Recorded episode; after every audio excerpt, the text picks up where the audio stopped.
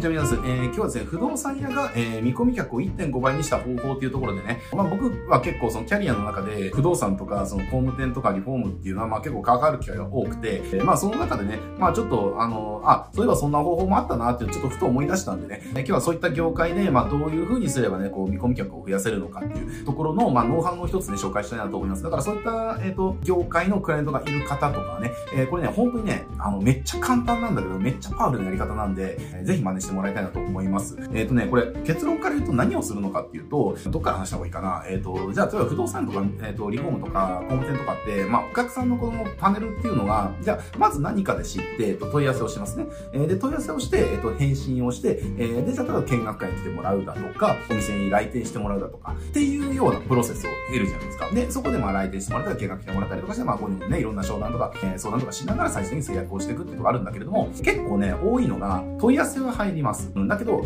そっから来店につながらないとか、商談につながらないとか、見学会につながらないっていうことで、そこでロストするケースって結構あったりするんですよ。なので、今日のノウハウってどこで聞くかってと、そこですね。えー、要は問い合わせが来ました。で、そこから、えっ、と、来店をするとこまでですね、ここの、えっ、と、数字を減らさないように、え、するっていうところ。だから、あの、問い合わせがあっても実際来てもらって、ちゃんとしたリストにしないと、ね、見込み客とは呼べないわけじゃないですか。ね、不動産屋とかね、工務店とか日本ややってるのね。だからそこの数をいかにして増やすかっていうところのノウハウになりますので、っていうところ。で、じゃあ何をするのかっていうと、これすごくシンプルで、問い合わせをした後って、その自動返信とか問い合わせのね、終わった画面で、なんか問い合わせ受け付けましたみたいな感じの画面出るじゃないですか。あそこで、たった一言追加するんですよね。えっ、ー、と、で、僕が何を追加させたかっていうと、24時間以内に必ず担当者よりご連絡をさせていただきますっていう文言を追加してもらったんですよね。これによって、要は取りこぼしっていうのはなくなっていった。えー、で、これね、なんでパワフルなのかっていうと、これ僕はもともと B2B っていうところ、まあ僕もともとポスティング会社っていうところを自分でやって、マーケティングをどこで実践してたかっていうと、自分のポスティングやってマーケティングを実践すると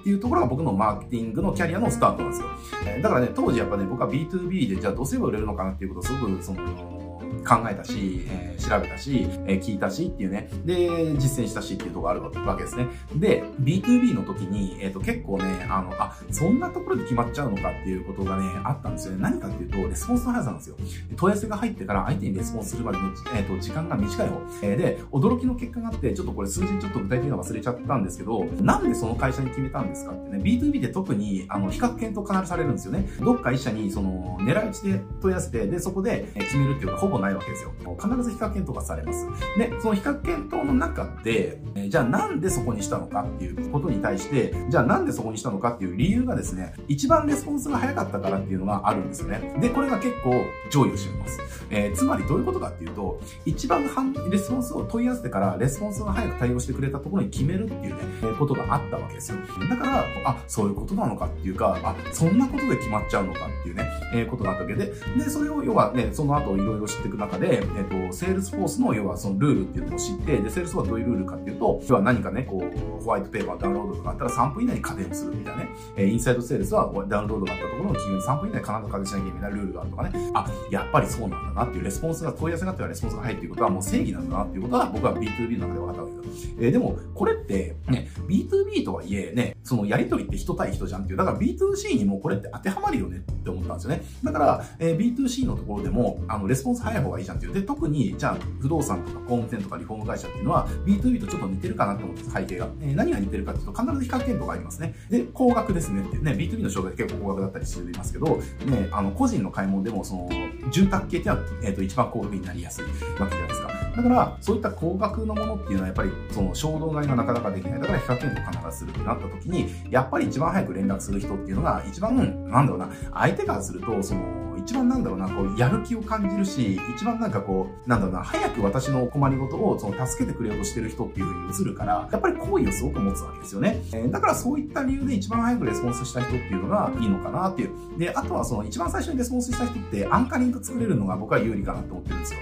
一番早く連絡をして、で、これとこれです、これとね、とか話していったら、要は、そういった基準が相手の中に生まれるじゃないですか。だからそうなったら次のところで、その基準に対してイエスかノーかってジャッジをされていくから、だから当然これ最初にその基準を作る最初のレスポンスするとか有利かなって思います。えー、まあそんな感じで、えー、じゃあ不動産屋さんにじゃあこれやってみてくださいっていうね。えー、ただ、各家実際にその連絡は入れてくださいっていう感じにして、やったらですね、なんと、えー、問い合わせからその来店するまでの率っていうのが、まあ1.5倍上がったと。えー、だからその、そこが1.5倍に上がるっていうことは、当然、えっ、と、後ろの制約っていうのもその1.5倍に上がるよねっていうところもあるし、やっぱりそこの、えっ、と、何が良かったかっていうと、最終的な制約率はもっと上がったんですよ。で、なんで最終的な制約率も上がったかっていうと、これやっぱね、入り口のところが、えっ、と、すぐね、対応しますよって、あなたのために、えっ、と、私はすぐ動く準備がありますっていうことをやるから、好意をしてもらう。だから好意をしてもらうから、えー、好意を持って話を聞いてくれるんですねっていう。そうなったら当然最後までね、なぜなら家を買う理由っていうのは担当者が気に入ったからっていうのが一番なんですよね。だからその担当者が気に入るっていうところまでも、やっぱりこの早く連絡するよっていうことは、